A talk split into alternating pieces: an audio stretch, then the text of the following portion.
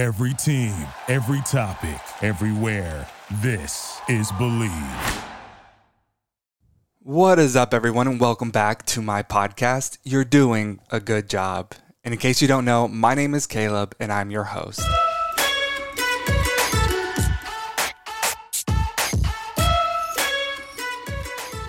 If you are new here, let me just say welcome. And if you've been here before, I just want to say welcome back. And regardless if you're new or not, I just want to let you know that I am so glad that you are here.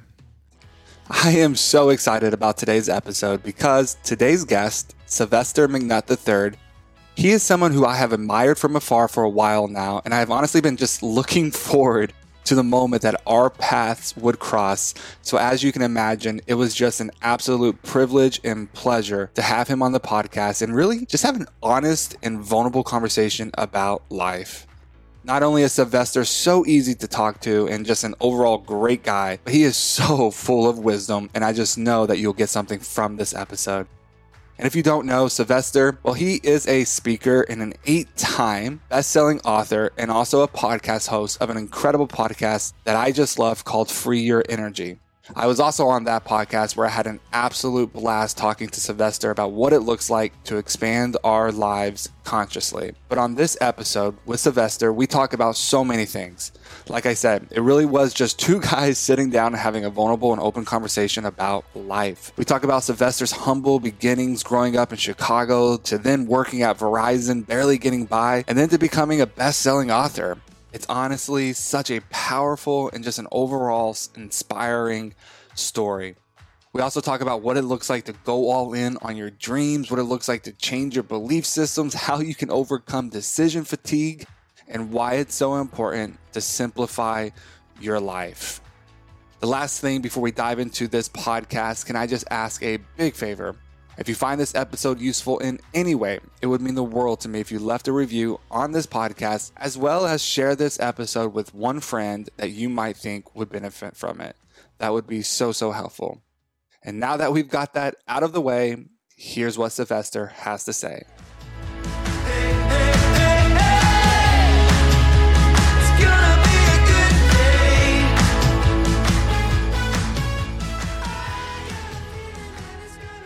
You said something earlier, though, um, right before I push record. You said you used to work at Verizon. Mm-hmm. Take me back there. I didn't. I didn't know that. For one, I think a lot of people probably don't know that unless they really strongly, probably intently follow you.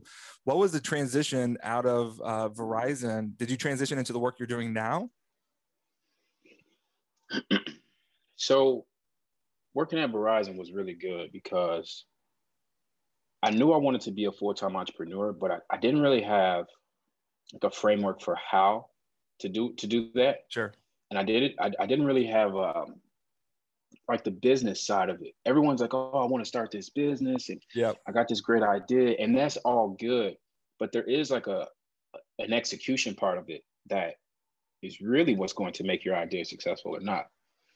So working at Verizon, I feel like I feel like for my journey, it was almost required. I don't feel like I would be a successful entrepreneur if I didn't work in corporate America.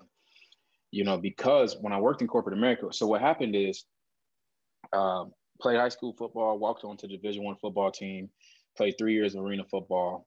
I'm making like $150 a game trying to get to the NFL, playing every week.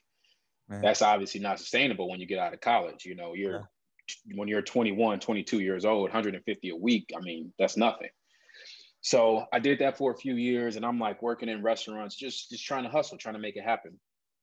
And uh right around like 22, 23, I, I just had to face reality. Like I'm not making the NFL. You mm-hmm. know, I, I invested at least a decade, you know, the high mm-hmm. school, college, and then a couple years after trying to do the arena football thing. I was in Billings, Montana, Rockford, Illinois, Bloomington, Illinois, getting on different teams, trying to get different opportunities. So my buddy calls me, and at the time I was working as a as a chef. It's such a random job for my story. I was working as a chef in Rockford, Illinois. So I go into work that day, and the manager was like, "Hey, I want to talk to you, and you can't tell anybody this." Her name was Chloe. She's really good. She goes, um, "The company is about to close, and I know that you don't have any financial support outside of you. So I wanted to let you know that now. We're not supposed to tell anybody, oh. you know, because they wanted to keep the employees engaged and, and working, you know. But she's like, you know, I just want to tell you now because I know about the dreams you're chasing and, and what you're going through. So if I was you, I would look for something. Literally the same day, my buddy from college, one of my best friends, Andre, he calls me He's like, man, you got to get on with Verizon. I've been working here six months. I'm killing it. I'm getting five thousand dollar commission checks. I'm making all this money. You know, you got to get on. And we're early twenties. Yeah. So when you say five thousand dollar commission checks, and I'm, I'm literally, I would literally save my cash from my tips and everything in like a little Ziploc bag. Like that's how much money I had, just mm. enough, literally, just to get by from day to day. So I was like, Dre, you said five thousand dollar commission check. He said, Yeah. I said, Damn, well, I gotta, I gotta get out of this poverty. So I'll take it. What do I have to do? He's like, Man, just get a resume together, apply, and you know, uh, I'll try to put in a word for you. Had my resume done that day, applied that day. Someone called me the next day, and, and it wasn't even the word he put in because it happened so fast. He didn't even have a chance to. Somebody called me the next day. Hey, Sylvester, uh, we got your resume. We want to give you an interview. I was living in Rockford, Illinois. The interview was in Wheaton, uh, which is about uh, 63 miles. So my wife, my wife went to college at Wheaton. Oh, Wheaton College? Yeah. Oh, yeah. Okay. Okay. Ironic. So they were like, Do you have a way to get here? And I lied. I'm like, Yeah, I got a way to get there. I didn't have a car. I didn't have anything. I'm like, Yeah, I'll be there. I'll be there. So I, I, I get on the phone. I'm like, Hey, I got this interview. Could I borrow your car? Uh, I was dating a girl, Brittany, at the time. I used her car. So I get an interview. I had to stop at Walmart because I didn't have any like shirts and ties. So I bought a little shirt and tie with like my last little bit of money and put gas in the car. So I'm driving out there. I get in on the interview, and uh, it was this guy named Jeremy Wallace, and he, he ended up hiring me. And deep, raspy voice. He's like six four, super intimidating. and he's like, yeah, yeah, yeah. You know, uh, so uh, why do you want to work here? Tell me why you want to work here. And I'm like scared out of my mind. I'm like, what do I say? I just spoke from the heart. I said, Jeremy, look, I looked him right in the eye. I said, look, you probably will interview people who have better credentials than me, who are more experienced than me, but there's something that nobody else will have. I got heart and I'm hungry. I'm hungry. Mm. Whatever you want me to do, I'm going to do. I'm going to be the most coachable person you know. I'm willing to learn. I'm willing to start at the bottom. And I want you to know that I want to get to the top. I have big dreams and big aspirations. I'm going to take this serious. You won't have attendance issues with me. You won't have discipline issues with me. I'm ready to go. I'm the perfect person to hire. And based on my credentials at the time, he shouldn't have hired me. I'm sure mm-hmm. there was probably better people in the pool. They called me a week later, offered me, uh, HR called me, they offered me the job. It was one of the best things for me. I get in there, the managers that I work with, it, they were perfect for me. I don't need to be micromanaged. I need to be taught. I need to be educated. So they they would give me enough rope to, you know, do my job, and then they would say, "Hey, let's coach you, let's teach you, you know, let's train you." So about a year of that, I mastered the job. I became top one percent in sales. So then they're like, "Hey, we want to put you in this leadership program. We want to put you on the fast track to becoming, you know, a director in the company." which is you know one of the leaders. So I'm like, yeah, no problem. So they put me in this program called Midwest Mobility, and essentially it was all the future leaders of the company. You get you have to get elected to this. It's not everyone doesn't get to this program. this program was one of the most impactful things wow. to my entrepreneurial entrepreneurial journey, but I wasn't even an entrepreneur yet. So what it was teaching me, it was teaching me um, how to create sales funnels, how to Come train on. employee employees, how to coach your employees. And I wasn't even a coach yet. I was just a sales rep. How to coach your employees. Uh, the mindset needed to be a business leader. We had um, we had business guys come in and teach us different things in their business. Guys are like, oh, you know, I have a billion dollar business. Here's what I did. It was just, dude, it was the best education I could get was at this corporate job. And so two years in, I said, hey, you know, I want to get to management now. It's time to move up. Like I've been, I'm in top one percent of sales in the whole company for two years. There's no reason for me to stay in this role. I need to be engaged. I need to be challenged. I need to learn. So I tried to get uh, promoted in Chicago. Went on six interviews, told no every single time. Mm. So my the director, Chris Dietrich, he goes, he goes, Sly, I'm gonna tell you something that worked for me in my career. You have to be mobile. You have to be mobile because opportunity is everywhere. But the next opportunity for you might not be down the street. You might have to be willing to relocate. He says, You're a young guy, you have no kids right now, no wife. You got to be willing to take any opportunity. About two months later, an opportunity came up in Verizon, uh, for, for Verizon in Arizona. They said, Hey, we want you to be an assistant manager. We see your numbers, we see what you're performing. We want to bring you to one of the worst performing stores in the region. And we're putting a team together and we want you guys to turn it around. We're bringing in all new management staff. We need we need fresh energy. We need young bloods. We're bringing you in. I said Arizona. I said okay. Well, the only thing I know about Arizona is my grandfather used to watch westerns. That's it. so my whole perception of Arizona is that people are going to be out here gunslinging. You're going to have the coyotes and the little, yep. know, the little tumbleweeds. but I said, all right, I got to do it. I have to do it. came out here, became a manager. That's when everything changed because I came in under this guy named Chad, and Chad ran an internet blog. He ran, um, he ran. It was called like Cookies and Milk. It was like a hip hop blog. So he was working his Verizon job. He was a store manager. I came in as his assistant manager, and he was he was doing his passion on the side. That's what I wanted to do. Mm.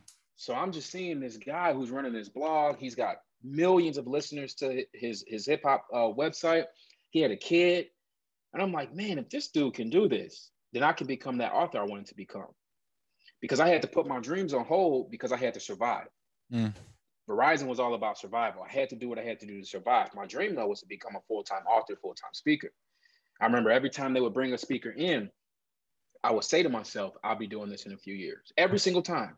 Come on. I said, I'll be doing this in a few years. I'll be doing this in a few years. I'll be doing. I never had hate. I never had envy. I never had jealousy.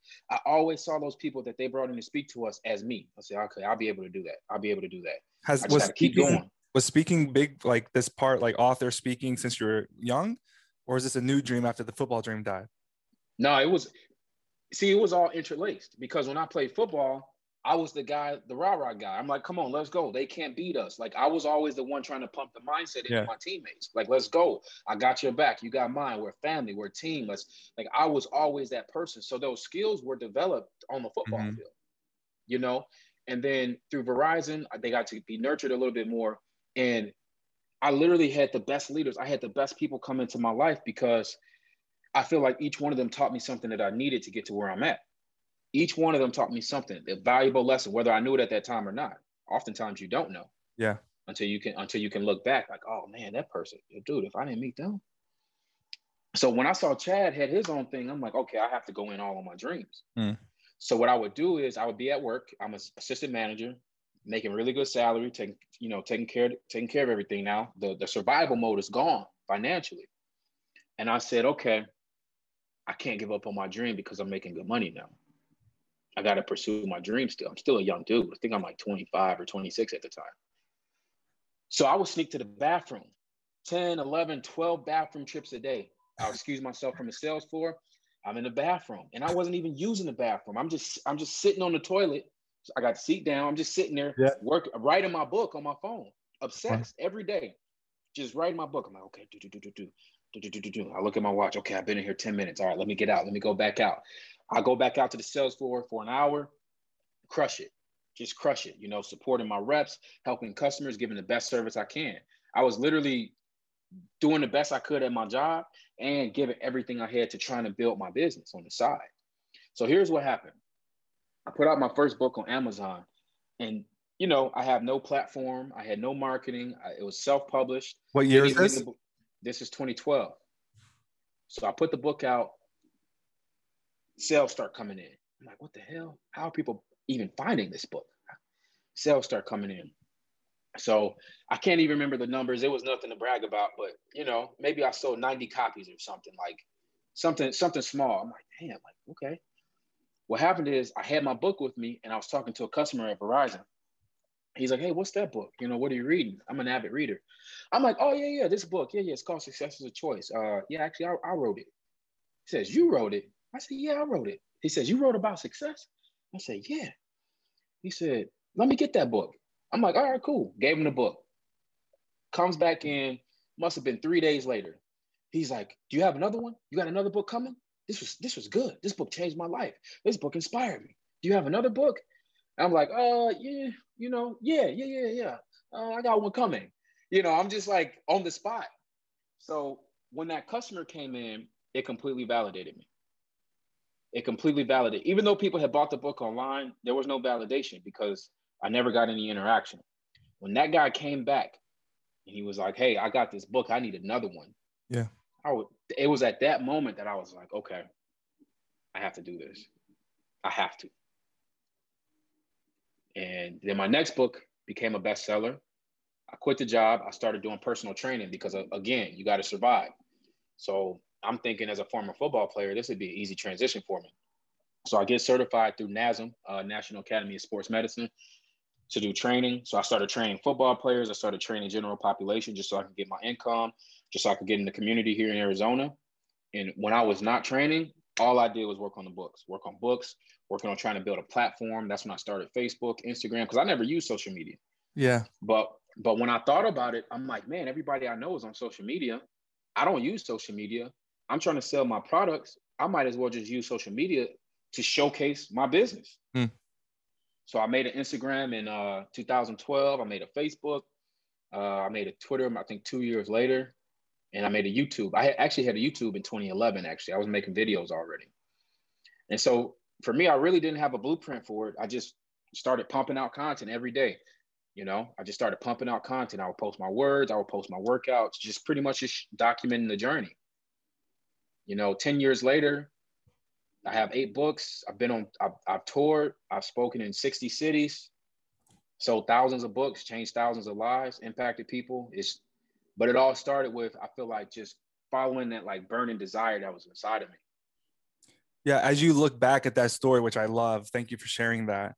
Um, as you look back at that story, what is the lesson that stands out the most to you? You know, the lesson that stands out to me the most is that the most important thing in life is your belief system. Mm. Your beliefs become your behavior. Your behavior becomes your lived experience. Your lived experience becomes your emotion. You repeat the cycle. So to me, no matter how bad my situation was, my belief system was what was possible. You know, my favorite motivational speaker is Les Brown. In, in the 80s, he had this speech called It's Possible. So to me, when I'm in poverty, when I'm poor, when I when I had to borrow money to get a car, because eventually I got that job at Verizon, I had to borrow money to get a car. You know, when my dad passed in 2014, I didn't have enough money to, to fly back to Illinois. I'm living check to check. I had to borrow money. I paid it back. To me, it was like, regardless of, of, of growing up in a situation where you didn't have money or you didn't have people to help, like I had passion, I had a dream, and I had a belief system that it was going to work out. I didn't know how how quickly or or or, or how hard it would be, but I knew it was going to work out. I had I had a belief system. I had an unwavering belief. Mm-hmm. It didn't matter what you told me. I failed a poetry class in uh in college, 300 level poetry class. My teacher, I feel like I feel like she hated me, honestly. I feel like it was personal. How do you get an F in poetry? it's subjective. It's, you know? Yeah. I remember her telling me, so she was a best-selling author. I remember her saying she was from France. She said, Sylvester, your words just don't connect. You know, you just you just don't know the words. They just don't connect. Said, hmm. Okay. So what what do I do? She says, you got to get better. You got to take this serious. She says, you don't take this serious. I said, I do take this serious. She says, no, you don't take this serious enough. I said, okay you know, a lot of the times we look at that conflict or the opposition that comes in our life and we tell a story that, well, that person doesn't believe in me, they're this and they're, well, you need that. You need that. You need that resistance because she was right.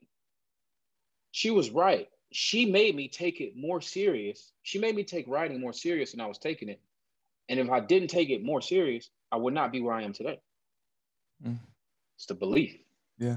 To answer your question, your belief system. It's the most important thing where was that belief system like where where was it birthed from growing up in chicago obviously it wasn't easy from what you said earlier you know so i guess that it would have been easy for you in the ecosystem that you were raised in to probably look at life not happening for you or life not easy is not easy. So this could easily subject all these different belief systems that you could have grown into but where did this innate i guess inner drive or what i'm hearing really is self-confidence. How did it originate?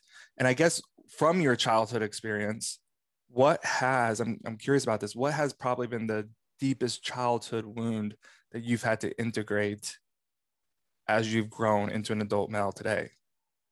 So the deepest childhood wound that I had to deal with is the the, the recognition that my parents didn't have the capacity to, to keep me safe fully, physically, emotionally, every, every however whatever pillar you want. I was not safe. My experience with them was not safe. So I had to recover from that wound. I didn't want to suffer. Suffering felt out of alignment to me. It didn't feel natural. Suffering didn't feel, it doesn't feel, to me, it doesn't feel like the natural state of human existence. Mm-hmm. You know, Joe Dispenza calls it a state of being. Mm-hmm. The state of being of suffering is not something that I, do, I align with, even as a kid. I didn't have the language for it yeah. as a kid, but I had the intuitive understanding that this is not me. This is not for me. I really enjoy I enjoy the ascension, you know, the ascension of earning, learning, experiencing, yeah. wanderlusting, adventuring. I, I enjoy those ascensions. I don't enjoy the I don't enjoy the descension into consistent pain, consistent suffering, mm. because all that is is a state of being. So my my mission as a youngster was figuring out how do I get out of this state of being. Again, I didn't have that language, but I had that intuitive feeling like there's more. There has to be more. I remember uh, Jay Z and Scarface had this song called "This Can't Be Life." It was one of my favorite songs, and it, it was it's a sad song, but I used to listen to it every day. Called "This Can't Be Life." It was me when I was going through the worst of the worst. I was accepting that this isn't this isn't it. Like this isn't the whole story. I'm in this I'm in this environment right now, and I can't control everything in the environment. I'm kind of helpless as a teenager, but I got to get through. That's why I did sports. That's why I ended up getting a job in um, in high school. Like I was doing full time high school, two star athlete, uh, track and football, and I worked. Worked mm-hmm. at Jewel, worked at Fuddruckers, worked at McDonald's, worked at Home Depot, worked at Burger King, worked at Taco Bell. Relentless. I I, I can't sit in suffering because I that it just doesn't align with my state of being. How do you like? I guess I'm I'm hearing this and I know that some other people probably listening to this too what i what i do here is this like unwillingness to really accept mediocrity this unwillingness to accept like life as it is. Like there's more there's this inner drive. I, I feel it i can taste it and i want to step into the more of it. And i know for a lot of people we we experience that but it turns into striving right? And that that's my story right? Like i've always known that there's more available to me and so i would hustle i would uh, achieve more i would put in more work i would do more. And then i get to this point where i'm just burnt the hell out and i'm tired and now i'm asking like what now? Like how how do i move forward when i don't have it in me to muster up the willpower to move forward anymore like how, what is your experience with that and how are you balancing it even today as somebody that's written eight books and you're still putting out like you you're a content machine? And i look at i'm like I'm, and i'll be honest with you i sometimes look at you and i'm like how the hell does he do this? Right? Because i'm tired with trying to do one post a week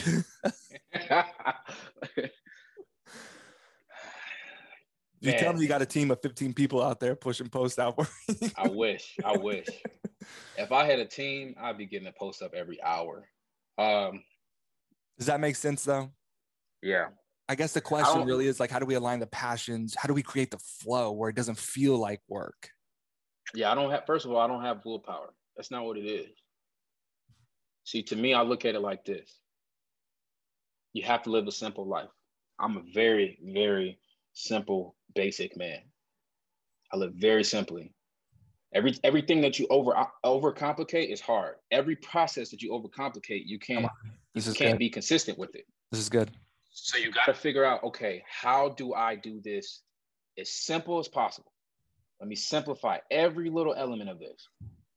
So I look at my life and I'm like, okay, laundry. I don't like laundry. It's a waste of my time. So I hire a lady to do my laundry. I like cleaning as far as sweeping, mopping, and picking up after myself. I don't like deep cleaning, cleaning toilets and all that. So I hire someone to do that. Okay. The gym. I love going to the gym, but I'm over. I'm over figuring out what my workout is, writing my workout, figuring out what time I'm going. I signed up at F45. They do all that for me. I just go and I just go at my time. I don't think about it. I don't spend any of my time thinking on, on that type of stuff. So you got to think about it. What happens is we get what's called decision fatigue. The more decisions you make, you get decision fatigue. When you have decision fatigue, that is when you go away from that is when you go away from your boundaries. That's when you go away from your morals. That's when you go away from what is going to give you the lifestyle that you desire. So the very first thing is you got to look at the totality of your life and figure out how do I make my life as simple as possible.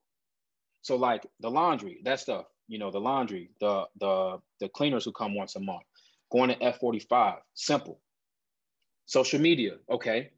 I hate social media as a person, but as a business owner, I love social media because social media connects me to potential customers. So social media lets me build a business. It lets me build company. It lets me build connection. It lets me build community. So even though I hate it as a person because of the, the because I don't feel like people have enough self-awareness for how they're using the tool, I can't hate it as a business owner. Okay. So then you have to realize that social media is necessary mm-hmm. for your business. Well, it's not necessary. It's not. Let me. Not, there are people multimillionaires sure. who don't use social media. So let me not say it's necessary. Let me say that I found a necessary use for it for my business. So now, how do we go about this? Okay, well, trying to create a post or post every day is draining. So I do batching. So I'll sit down. Matter of fact, my editor, my video editor, just sent me a video uh, file. He just emailed me as we're talking. I'm about to tell you one, two, three, four, five, six, seven, eight, nine, 10, 11. He just sent me a video file with 16 videos. That's 16 days worth of content. Mm-hmm. Every single one of these videos has some, I said something in there that I could use as a quote. That's 16 days worth of content there. That's 32 days of content. I post them now, six months from now, I'll repost them again. That's 64 days of content. See, people think with content, you have to come up with something new and mm-hmm. inspiring and creative every single day, and it's everything needs to go viral. It doesn't. All you have to do is be consistent. Everything doesn't need to go viral. You don't don't look at likes, don't look at comments. You're a creator. Your job is to create. If you care about analytics, you need to hire someone to do the analytics. See, I don't look at analytics. I don't know my engagement rate. I don't know how many followers I lose. I don't know how many I gain. I don't know if my posts how, how much get likes. I, I don't know. Mm. Because my whole mindset is I'm a creator. My job is to create and let y'all deal with all of that. Because the second you get caught up in that game, now your life is not simple anymore. Now you've overcomplicated your life. So you simplify your life. What's your job? My job is to create. So I create. So I batch create, whether I'm whether it's writing or video, I batch. With my podcast, for example, structurally, the way I do that, very simple. I only record on Tuesdays. Mm. I don't do any other part of my business on Tuesdays. Tuesdays is podcasting day. If I go on somebody else's podcast, I do not record my own because I don't have the capacity for it. So only one day a week, which is Tuesdays, I record podcasts. Immediately when I get done with the podcast, I send the podcast file to my engineer. So I think I have I have three people on my team. I have a, a an audio engineer, I have a video editor, and I have an, a personal assistant who helps me with emails. She she handles emails and she she ships out my books. I like it. Those things when I first started, I was doing all of that.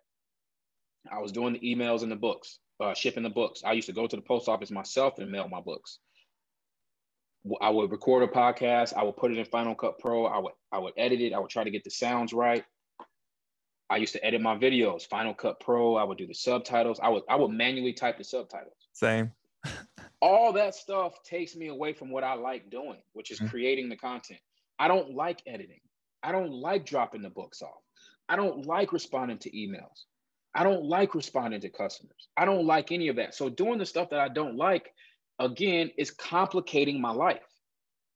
Why? Because I don't, you got to think about it like this. You have an energetic connection to every every behavior that you do.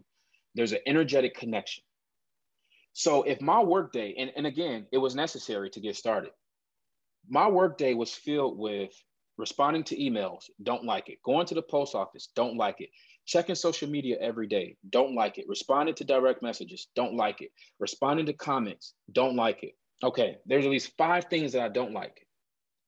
So why would I make an agreement every day to do at least five things that I don't like? Yeah. When I have an energetic response to that, your beliefs become your actions. Your actions become your lived experience. Your lived experience becomes your emotions.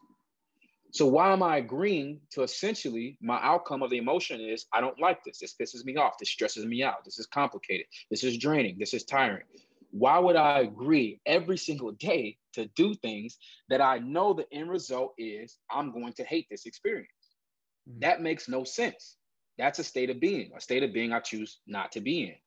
So my state of being is I am going to do what inspires me, what motivates me, what lets me use my skill set what lets me use my passion, what lets me use what I have the best, what, I, what lets me use my gifts the best. That is, I wake up. I'll tell you, I'll tell you what a perfect day like is for me. Today actually is a perfect day. I wake up before I get to work. I got to work on me. Mm. So my morning routine super simple. I take out the garbage. I wash my face. I say affirmations. I drink water. And depending on how I feel, I'll stretch or go for a walk. It's 118 degrees outside. I ain't going for a walk. so 10, 15 minute stretch just to wake the body up. Yeah. okay. I went to the gym at 9 a.m. I was there for uh, it was a 45 minute workout. It was strength based legs. I stretched for about 20 minutes after. Came home, made a protein shake. I'll tell you what my protein shake is. It's the best shake ever. It's the same shake. Okay one cup of protein flaxseed milk or almond milk, whatever you want. One cup of that. One scoop of protein powder. I use isopure protein powder. It's 25 grams of protein, no carbs. It's super clean. I put turmeric, cinnamon, banana, strawberry, or blueberry, whichever, which one of those three. Uh, usually two of the three. Excuse me two scoops of uh, apple cider vinegar, acai powder, one little, one half a leaf of collard green, and there's one thing I'm missing. it's a meal replacement. Ain't no protein shake. It's only like 500 calories. It's not bad. so I do that. I drink that. Boom. That starts my morning. I need I need all that nutrition. I need that. I need that in my body. I need all that nutrition in my body right away. So my mornings always start the same. Yeah. It starts with me investing in me. I invest in my body, I invest in my mind, nutrition, you know, get my I gotta take out the garbage, you know. You can't have you can't you can't have garbage just sitting around. I gotta take out the garbage. So then I get to work. I don't work more than five hours. Why? Because I used to work 12 hours. I used yeah. to work 14 because I'm building the business. You have to do it. You have to do it at the beginning. But that's what creates burnout. That's what creates stress. That's what creates we're not meant to work eight hours a day. We're not because you don't focus eight hours a day. Your best focus is what? Four to six hours. Come on. That's the best you can give me. So why not put yourself in a position to work four to six hours? So I do five hours, max, max five hours. Uh, I'm trying to get better boundaries with that too to make sure I'm always at five. Sometimes I go over, but my goal is five. Then the rest of my time, I'm either I'm an introvert, so I'm either doing nothing, trying to be alone, or vibing with my girl. I have a son, trying to hang out with him. Hobbies, I like to play Call of Duty, sports, connect. Simple life. That's it. And I try I travel, you know, travel, hit the beach. You know, I don't drink alcohol, just just vibe out. Yeah. Just vibe out, enjoy life. Simple. I love it. It really does. When I even look at my life, especially when I feel like I'm in a season of expansion or I feel like I feel good and I feel clear, it's always this and it's probably a self-sabotage tendency to try to overcomplicate things to reinforce a belief system that i don't know what i'm doing or it's too hard or it never works for me right which becomes a self-fulfilling prophecy but i do look at my life um, especially as i feel like i'm on this foundational level of feeling like oh I'm I'm ready to start creating again. I'm doing it from a different place. It's not from this place of striving. It's not from this place of like ego trying to find significance in this world, trying to find my place in this world. Done so much grief work around that stuff and shadow work. But now it's like I find myself over complicating everything. And it lit- it does, it drains the hell out of you. You ever heard the song uh, by Lynyrd Skynyrd called Simple Man? Oh yeah. Oh I man, great start song. Singing it, but I would lose all my podcast followers if I started singing. That's okay. They'll, they'll come back. They'll come back because they can't sing either. So none of us can sing. And the thing is this: I love that song. You know, because what's the point of overcomplication? Yeah. The point of overcomplication is fear. Really, that's what yeah. it is. We're feeding into some type of fear. I feel so that. We're like, oh, I'm gonna overwork myself. I'm gonna overstretch myself. I'm gonna overstrive myself because it's gonna compensate for some pain body or some some part of our identity that's telling us we're not enough. I don't believe in that. Mm. I'm a best-selling author. If I open my book today, the book that I'm working on, and I can only give you one sentence, that's all you're getting from me. Come on. I don't I don't allow myself to feel like I have to, I gotta write a chapter a day. I gotta put out a book every three months. Yeah, economically, if I want to, if I want to get the bag, I'll be dropping two books a year. I haven't put a book out since May 4th of 2019 because I, I've had to work on myself. I brought a kid into this world. Wow. I went through the pandemic, so I had to heal. Nothing is more important than your healing. Yeah.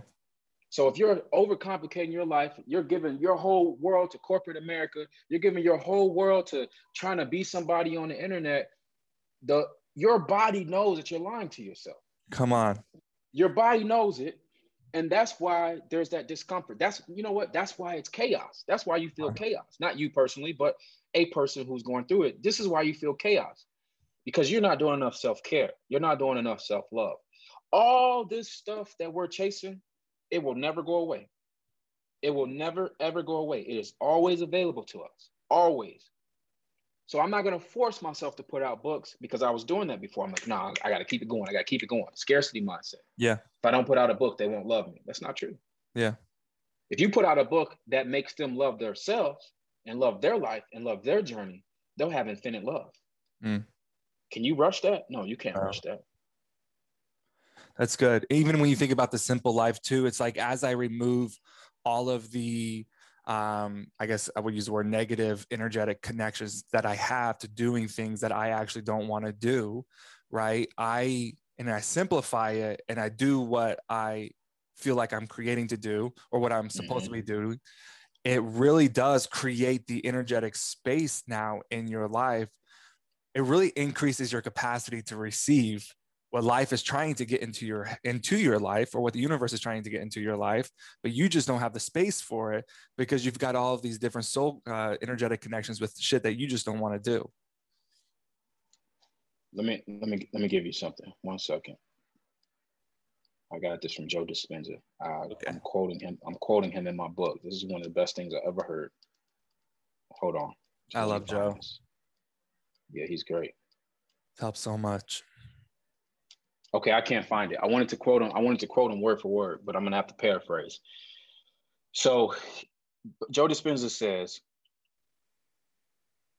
that every time you break the chains of an emotional bond that does not serve you, you now give yourself more energy to focus on your destiny. Yeah. Yep. So if I spend 18, hold on, uh, 24 minus 8, 16. I got 16 hours in my day. And I spend 16 of my hours focused on the energetic bonds that don't serve me, that I hate, that I don't like, that bring me into a lower vibration, that make me obese, that make my body tight, that make me stressed, that make me angry, that make me sad, that make me pain. If I spend all my time in those energetic bonds, the relationships, they're trying to fix fix stuff with your parents who don't want to change trying to make your partner see things the way you see things. Why are you trying to prove that point? Why are you focusing on that energetic bond? Trying to change the people you grew up with, trying to change society, or I'm gonna change the world. You change the world by changing your choices and your beliefs. Mm. What would happen if you use those 16 hours and you chose energetic bonds that brought you deeper into your alignment? Come on. That brought you a little bit more peace of mind, that brought you healing, that brought you clarity, that brought you understanding. Yeah. That, that brought you growth. You, you signal your DNA every time you choose to break up with those, the, the ones that bring you into dissension. You signal your DNA that I am changing, I am growing, I am evolving. So all this is, is a choice. The choice comes from our belief systems. So, what do you want to believe? Do you want to believe that you are required to continue to invest all your time in the energetic bonds that don't serve you? Or do you want to believe that it's possible to invest your time in the energetic bonds that give you a life that you love? Yeah. It's simply a choice. Yeah.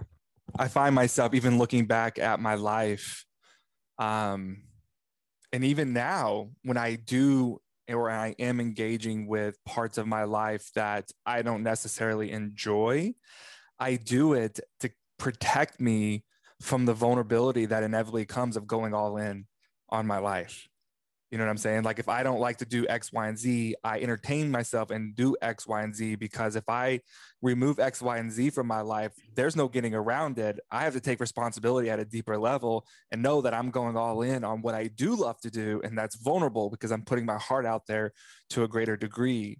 Right. And I'm risking myself to be seen even to a greater depth. But in that willingness to be seen, I expand my life so for from your experience how do we because what we're talking about like changing the beliefs like there's something happening in our central nervous system right? We are putting ourselves out there to be seen at a greater level. We're putting ourselves out there to be engaged with in a deeper way right? And we're also opening ourselves up to criticism. We're opening ourselves up to to rejection whatever it might be. And that from a physiological place is damn right that is scary right? So how can somebody that recognizes like i just kind of give that example i recognize this in me. How can i begin from your experience start to move and shift my belief system so i can better engage with what i'm doing and change my or what i want to do and change my life? You got to invite chaos in. Mm. because to change a belief system you're going to have to recognize that your body and your mind may not be in alignment your mind, you're telling yourself, I want to stop eating these snacks because I want to lose 20 pounds. But your body, especially if it's addicted to the sugar, to the chocolate, whatever, is saying, Hey, every 24 hours, I need you to put some more added sugar in me. I need you to go get that Snickers again. I need you to go get that Reese's peanut butter cup. Well, I love Reese's, by the way. That's my that's my problem is Reese's. Uh, so what you need is chaos. It's the only way. The only way the only way you're going to break up with this with this bond you i hate to say it like this is you have to go through some type of pain you have to go through some type of chaos and you have to recognize it on your own that you're not in alignment with that and that you want better for yourself. If you are suffering at all your suffering is nothing but a state of being. It's mm. not forever. And like you know when i gave you the example of when i was a kid and i'm suffering I couldn't really change my environment. I wasn't able to get out on my own, get a job, pay rent. I couldn't really do it. You know, I needed, I pretty much couldn't do anything. I was completely helpless. I, I would assume that most of us listening to this program are not completely helpless. Mm. I would assume we have a great privilege that we have the ability to pay for cell phones and these computer devices and, and tap into the podcast programs. I, would assume that we have more privilege and we have more available to us and we're not helpless. And we're not helpless. So if you're not helpless, that means you're helpful. So you have to fire the part of yourself that makes you helpless. And you have to hire the part of yourself that makes you helpful. Well, it doesn't help me. It doesn't help you to overcomplicate and to do everything. So if, if that's what we're working with, we need some chaos. Or what's that chaos going to look like? Well, maybe from if it's a business structure, okay, I might have to give up a thousand dollars a month to pay somebody to do this thing that I hate. Yeah, I don't really want to part ways with the money because I want to hold on to the money. But what do you, I really don't want to be doing the video editing. I really don't want to be doing the audio editing. I really don't want to be doing the emails. So I'm to have to set, you know, Bone Thugs-n-Harmony, they have this song and they, say, uh, There's always something you have to give up to get everything you want. The song was called Can't Give Up. There's always something you have to give up to get everything you want. So that's called a sacrifice. Chaos is sacrifice. You're gonna have to, you're gonna have to sacrifice. To get what you want in life, you have to give up. In order for me to become a six-figure, soon to be seven-figure entrepreneur, what I had to give up was my $75,000 job. Yeah. It was hard. Especially when my mother says, You're the highest earner in our family. Why would you give that up? Well, 75,000, mom, I could do that in a month. No, you can't. No, I can. No, you can't. You can't make. Nobody makes seventy five thousand in a month. Bullshit. Stephen Curry makes forty three million dollars a year. That's one hundred and thirty thousand dollars a day. So me wanting seventy five thousand in a month is chump change. Yeah. Stephen Curry makes one hundred and thirty thousand dollars a day. I'm staying at a job that's making me 70,000 a year. I'm stressed out at the time. I'm 30 pounds overweight. I hate my life. I hate my girlfriend. I don't even want to talk to my family. All I'm doing is working 60 hours a week. So I said to myself, I have to give up these energetic bonds. They were they were a great bond at first when I was at Verizon, but I have to give up these energetic bonds because they're hurting me. Sacrifice. Gave up the job, suffered some more, suffered for years until I was able to get this business to where it needed to be. Now this business doesn't suffer. Yeah. You created the space for this business to come into your life. Here's here's another thing I want to say to you before you Please. go to your next question. Please. People have to create their own opportunity. We have to stop waiting for people to validate us, to say, you can do this. I believe in you. You have most people don't believe in themselves. Yeah. So why are you waiting for somebody to give you a push? You got to give it to yourself. This isn't about willpower. This isn't about motivation. This is about how much do you want to suffer? I don't want to suffer. So I'm going to push myself as simply as possible. I'm going to push myself as simply as possible because I don't want to suffer. I don't want my state of being to be suffering. There's too much out here. There's too much abundance. There's too much success. There's too much happiness. There's too much love vibrating in this universe for me to choose the energetic bonds that aren't i'm not even going to speak on them anymore in this time. Because we don't even need to we don't even need to put our focus there. We need to put our focus on exactly what we want. Yeah man. See and you put your focus on what you want and then what's going to happen the consequence of focusing on what you want is then you recognize okay these are the thousand steps that i'm going to have to take to get what i want. It's not just one step Hmm. It's going to be at least a thousand steps. I want to be a best-selling author. Okay, what's next? Open your Word document. Start writing. Write an outline. Hire an editor. Send send your first your first three thousand words. Send it to an editor. Get this right for me. They send it back to you. Okay, it sucked. Try it again. Boom. Okay, I got ten thousand words. How's this? Okay, this sucks too. Try it again. Okay, I got 50,000 words. How's this? This sucks even worse than the 10,000. You keep going. We're not we're not supposed to be day one successful, be day yeah. one genius, be day one I figured it all out. We're supposed to be day one. Okay, I'm I'm in here. Let's let's see what it is now. Let me take another step and another step. And let me just keep going. Let me just keep going. It's like football. In football, you got 80 plays, 70, 80 plays to determine the outcome of the game. First play of the game, you can come out, you could call a play action, boom, hit the tight end for a post, tight end, go 80 yards on you. Game over? Game's not over. Yeah. That's just one play. So, so what I want us to do is recognize we, we have so many plays to call, so many plays, so many chances. We have so much opportunity. It's so much available to us. It's so much possible for us. We don't have to suffer. We don't have to suffer at all. We can we can do jobs we like. We can be in relationships that that uh, have a healthy structure that fulfill us. We don't, you know, if you're an introvert, you don't have a big friend group, you can still have very potent community, uh, integrated community. Like whatever we want, regardless of our story, is available to us. Come on, man. You got my heart racing over here. Whew. About to go back to the gym. no, I appreciate that. I call the chaos that you speak about, I call it a, a divine ambush. Mm. It's a divine ambush in life. It comes as chaos. It comes as a disruption that completely might turn your life upside down momentarily. But this is, it's divine. It's sacred. It's an ambush that if you allow, it's going to give you a chance to align your life even to a greater degree, which will help you expand your life. And I know for a lot of people, COVID, the pandemic, it created such a disruption for people if they're willing to walk away from things, jobs, relationships, partnerships, agreements that no longer serve them. COVID for a lot of people acted as the chaos or the divine ambush that sent out this invitation into experiencing a richer, deeper, more expansive, and more satisfying life if they would say yes to that disruption, to that chaos, you know? What was the last sacrifice, chaos, disruption that you had to navigate? What did you let go of and what did you step into? I made a sacrifice today in my relationship. I've been buying groceries but when I buy groceries, I just, you know, I'm just like, eh, I get the same stuff. Well, my baby boy, he's 15, 16 months now. He's growing. His, his what he eats changes like every two months. Every month, he's, you know, he started off he's breastfeeding. Then he's eating like you know little purees, and then now this dude eats solid food. He's he's like, he eats like a little linebacker.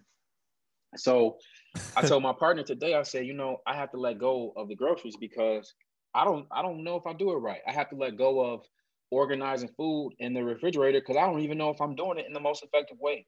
So I told her, I said, you know what, you're in charge of that from now on. I'm I'm completely giving it up. I'm not going to the store. I'm not ordering the food. You handle it. She was happy. She's like, yes, finally. Like, thank you. Thank you. So the re, I, I, think maybe maybe subconsciously I was holding on to like an element of control. I mean, I don't know if that's what it was, but I'm assuming that that's what it was. I was holding on to some type of pattern that I was used to because I used to mm-hmm. live on my own for 10 years. So I think I was used to the pattern of just going and getting food whenever I wanted and taking care of it. But it was causing a disruption. It was causing chaos in my relationship. So today I just said, you know what? I'm going to give it up. I'm going to completely give up control of that. Well, again, which makes my life more simple less things for me to do, and you take care of it. She's like, okay, cool. It's nice. It's, I just love the con- consistent theme to this whole conversation. It's like, this really is like, how do we live emotionally honest lives? Like, how do we live an honest life? And I'm not just talking about like not lying to your partner or to your boss or whatever it might be, but emotionally, energetically honest life and a great way of navigating that is by simplifying your life. It really is, and it changes everything. Simplicity, man. I love it, man. What um let me ask you this. Damn, 52 minutes already. if you could put one thing on a billboard, what would it be? You know, initially I was thinking of what product could I sell? What course could I tell people about? What book could I tell people about? Promote my podcast. I was thinking of you know, I'm very proud of my business. I'm very proud of what I've created. I'm very proud of it. it serves community. It serves people. It's it's an emotionally intelligent business. So I don't I don't mind promoting it at all. But what I think the number one message that people need to hear, because a billboard is a message. I think the number one message that people need to see would be allow yourself to be more compassionate to yourself. Mm. Maybe I will word it differently, but something along that that lines of just inviting people to be more more compassionate. When you listen to people talk, shame, anger, resentment, regret, sorrow, sadness, discomfort, limiting beliefs. I don't believe in myself. I'm not good enough. I'm not worthy. This is the state of being that most people speak from. And as a deeply empathetic person, I, I, I get it. Mm-hmm. Like I, I, I know why people are in those positions. I get it. There's not enough money. Men are this, women are that. The government is this. I I get it. I get the story. But I just would love to invite people to a little bit more self-compassion. Yeah. Like it's okay. You're a human. You, you make mistakes. You're not supposed to be perfect. You don't even make mistakes. You're just learning. You're just living. You're just experiencing. The whole purpose of this thing is to experience. That's the purpose of life, to experience life. Yeah. To me, it's, it's not much deeper than that. Well, what's the meaning of life? You, like to experience life. That's it. Mm. This experience to me is majestic. It's beautiful. It's it's painful. There's dread. There is sorrow. There is grief. There is anger, but there's excitement.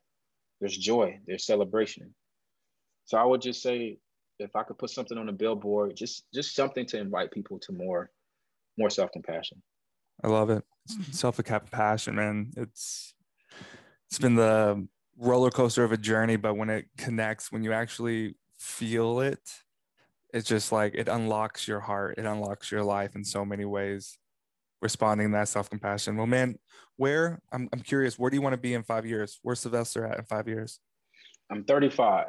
Uh, five years, I'll be 40. My little boy will be six. Hopefully, I'll have a second kid, uh, preferably a girl. But you know, if it's another boy, that's cool. I would like I would like a boy and a girl, but you know, if it's a boy, that's cool too. I mean, I, I don't really control that, so we'll see what happens.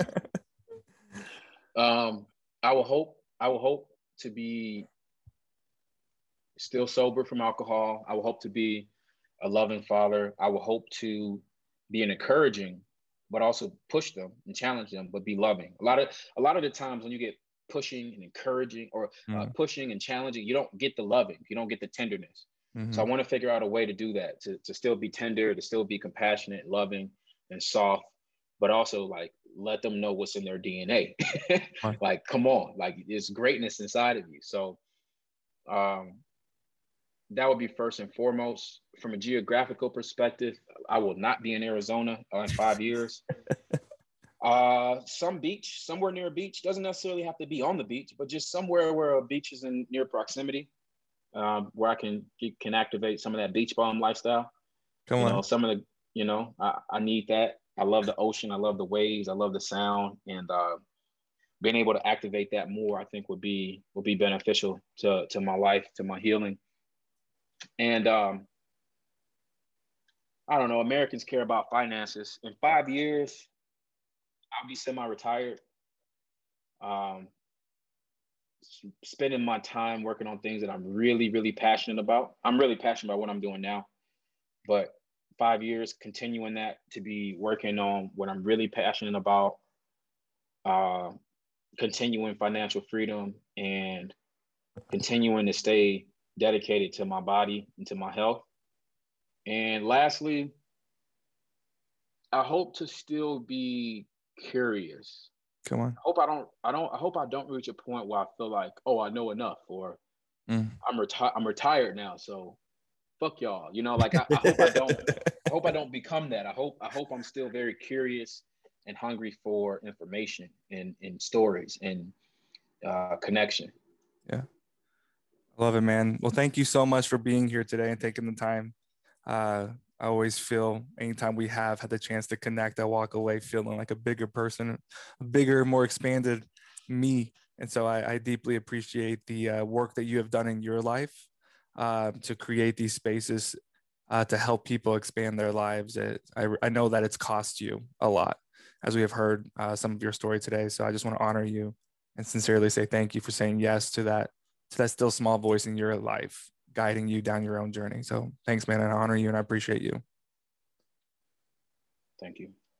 Where can uh where can our people find you? I'll have everything uh in the description of the podcast. Is there anything that you're doing that's coming up in the near future that uh, you want people to know about or you know just just just tap in my name is sylvester mcnutt the third you can find me wherever yeah. however whatever your your internet habit is i'm on there so if it's youtube facebook Instagram, Twitter. I'm on there. If you like podcasts, I'm on there. You can find me. Just you know, if, if I could offer you, if I can offer you something, you can find me, and we'll we'll go from there. Whether it's a book, a course, a podcast, or even if you want to just stop by and say, hey, you know, thanks for jam- jamming with Caleb. That's you know that makes me happy. You know, when I first started doing podcasts, I always saw it as an opportunity to sell, like sell my books and my courses. And again, I have no shame whatsoever. Um, but I recognize it's best for me. I, I recognize, at least for, for my peace of mind, it's best to just tell people my name, what I'm about, what I stand for, and mm-hmm. they'll find they'll find it. They'll find that. what they need. You know. I do. Do you actually have two more minutes? I have a question for you.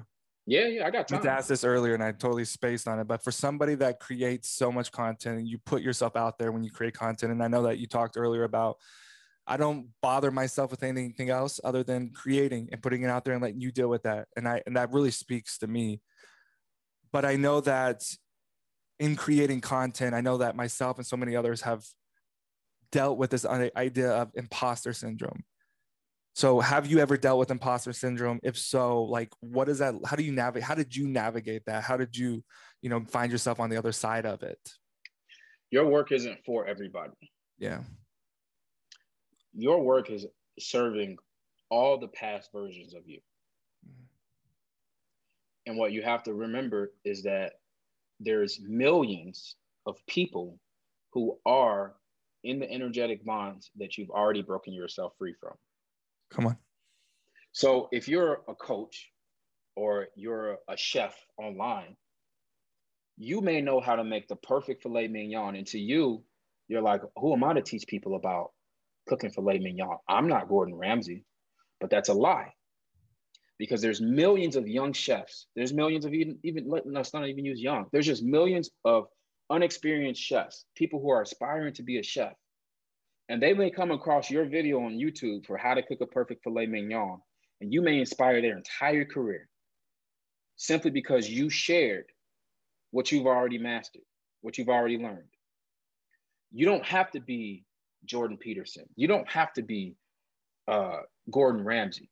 You don't have to be Floyd Mayweather. You don't have to be Steph Curry. Mm. You don't have to be Oprah. You don't have to do Steve Jobs. You don't have to do this. But if you're like, hey, I want to be, I want to box, I want to have a talk show, you know, I want to create some type of uh, technology that helps the world, do it because you're serving. Also, not only are you serving the past versions of you, you're serving everyone who vibrates identically to you at this moment, which is millions and millions of people. Yeah. When I was stuck in my story, when I was stuck in the pain of my story, I'm a victim of child abuse. I'm a victim of, of two parents who are both alcoholics. Uh, my father used to psychologically abuse me. My mother was emotionally cold and emotionally unavailable. All women are like my mother, and all men are like my father. When I was stuck in my story, every single person I met vibrated at the vibrationally, energetically at the same level as me. So all we did was bonded. We bonded over that trauma. Come on. Over that story over that pain. But when I decided to transcend my environment with my belief system, my actions follow. The consequences of my actions follow, my emotions started to change. I started to let go of that old story.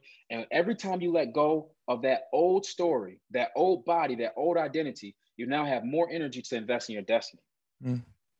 So then I invested my energy in what do I want? I was in a toxic relationship because I was toxic. Mm because my identity was toxic. My belief system was toxic. Everyone blames the other person in a toxic relationship. Blame yourself. You're choosing the toxic relationship. Blame yourself. Yeah, I chose a toxic relationship. Why? Because I was toxic. Mm. Because my belief system was toxic. And then I gave I gave that up.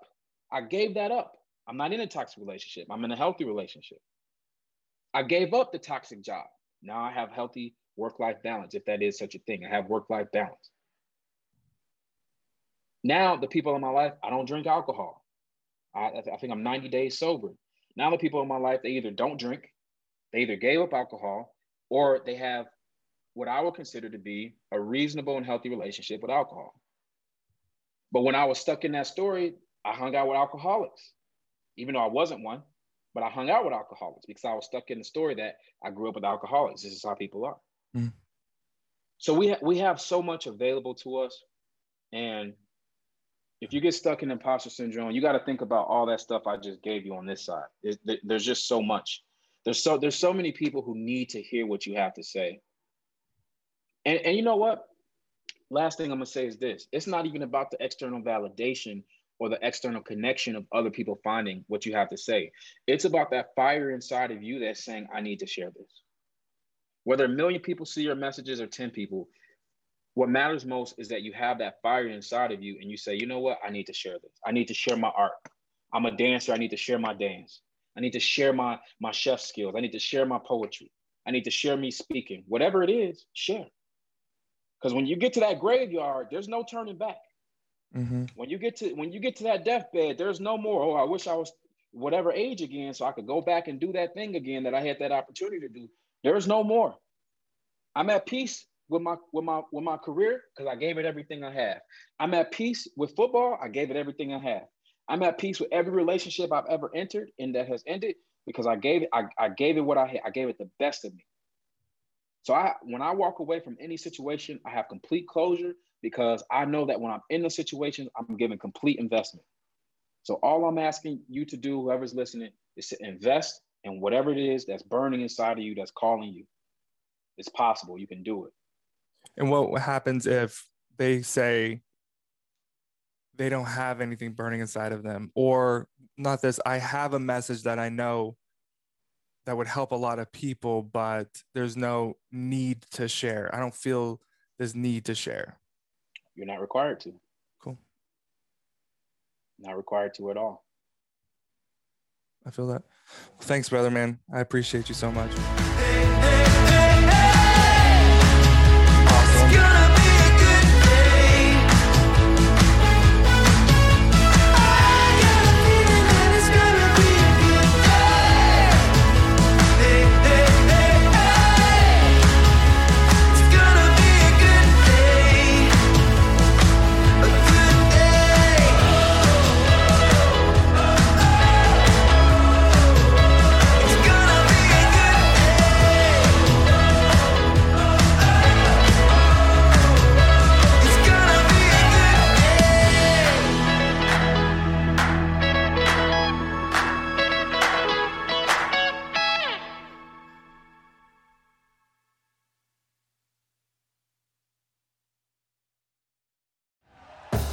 Thank you for listening to Bleav. You can show support to your host by subscribing to the show and giving us a five star rating on your preferred platform.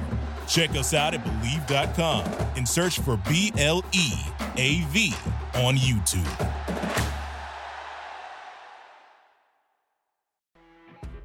You know, when you're listening to a true crime story that has an unbelievable plot twist that makes you stop in your tracks? That's what our podcast, People Are the Worst, brings you with each episode. I'm Rachel. And I'm Rebecca. We're identical twins who love true crime cases that make you say, didn't see that coming, and we hate the people responsible for them. Listen to People Are the Worst now on Apple, Spotify, or wherever you get your podcasts.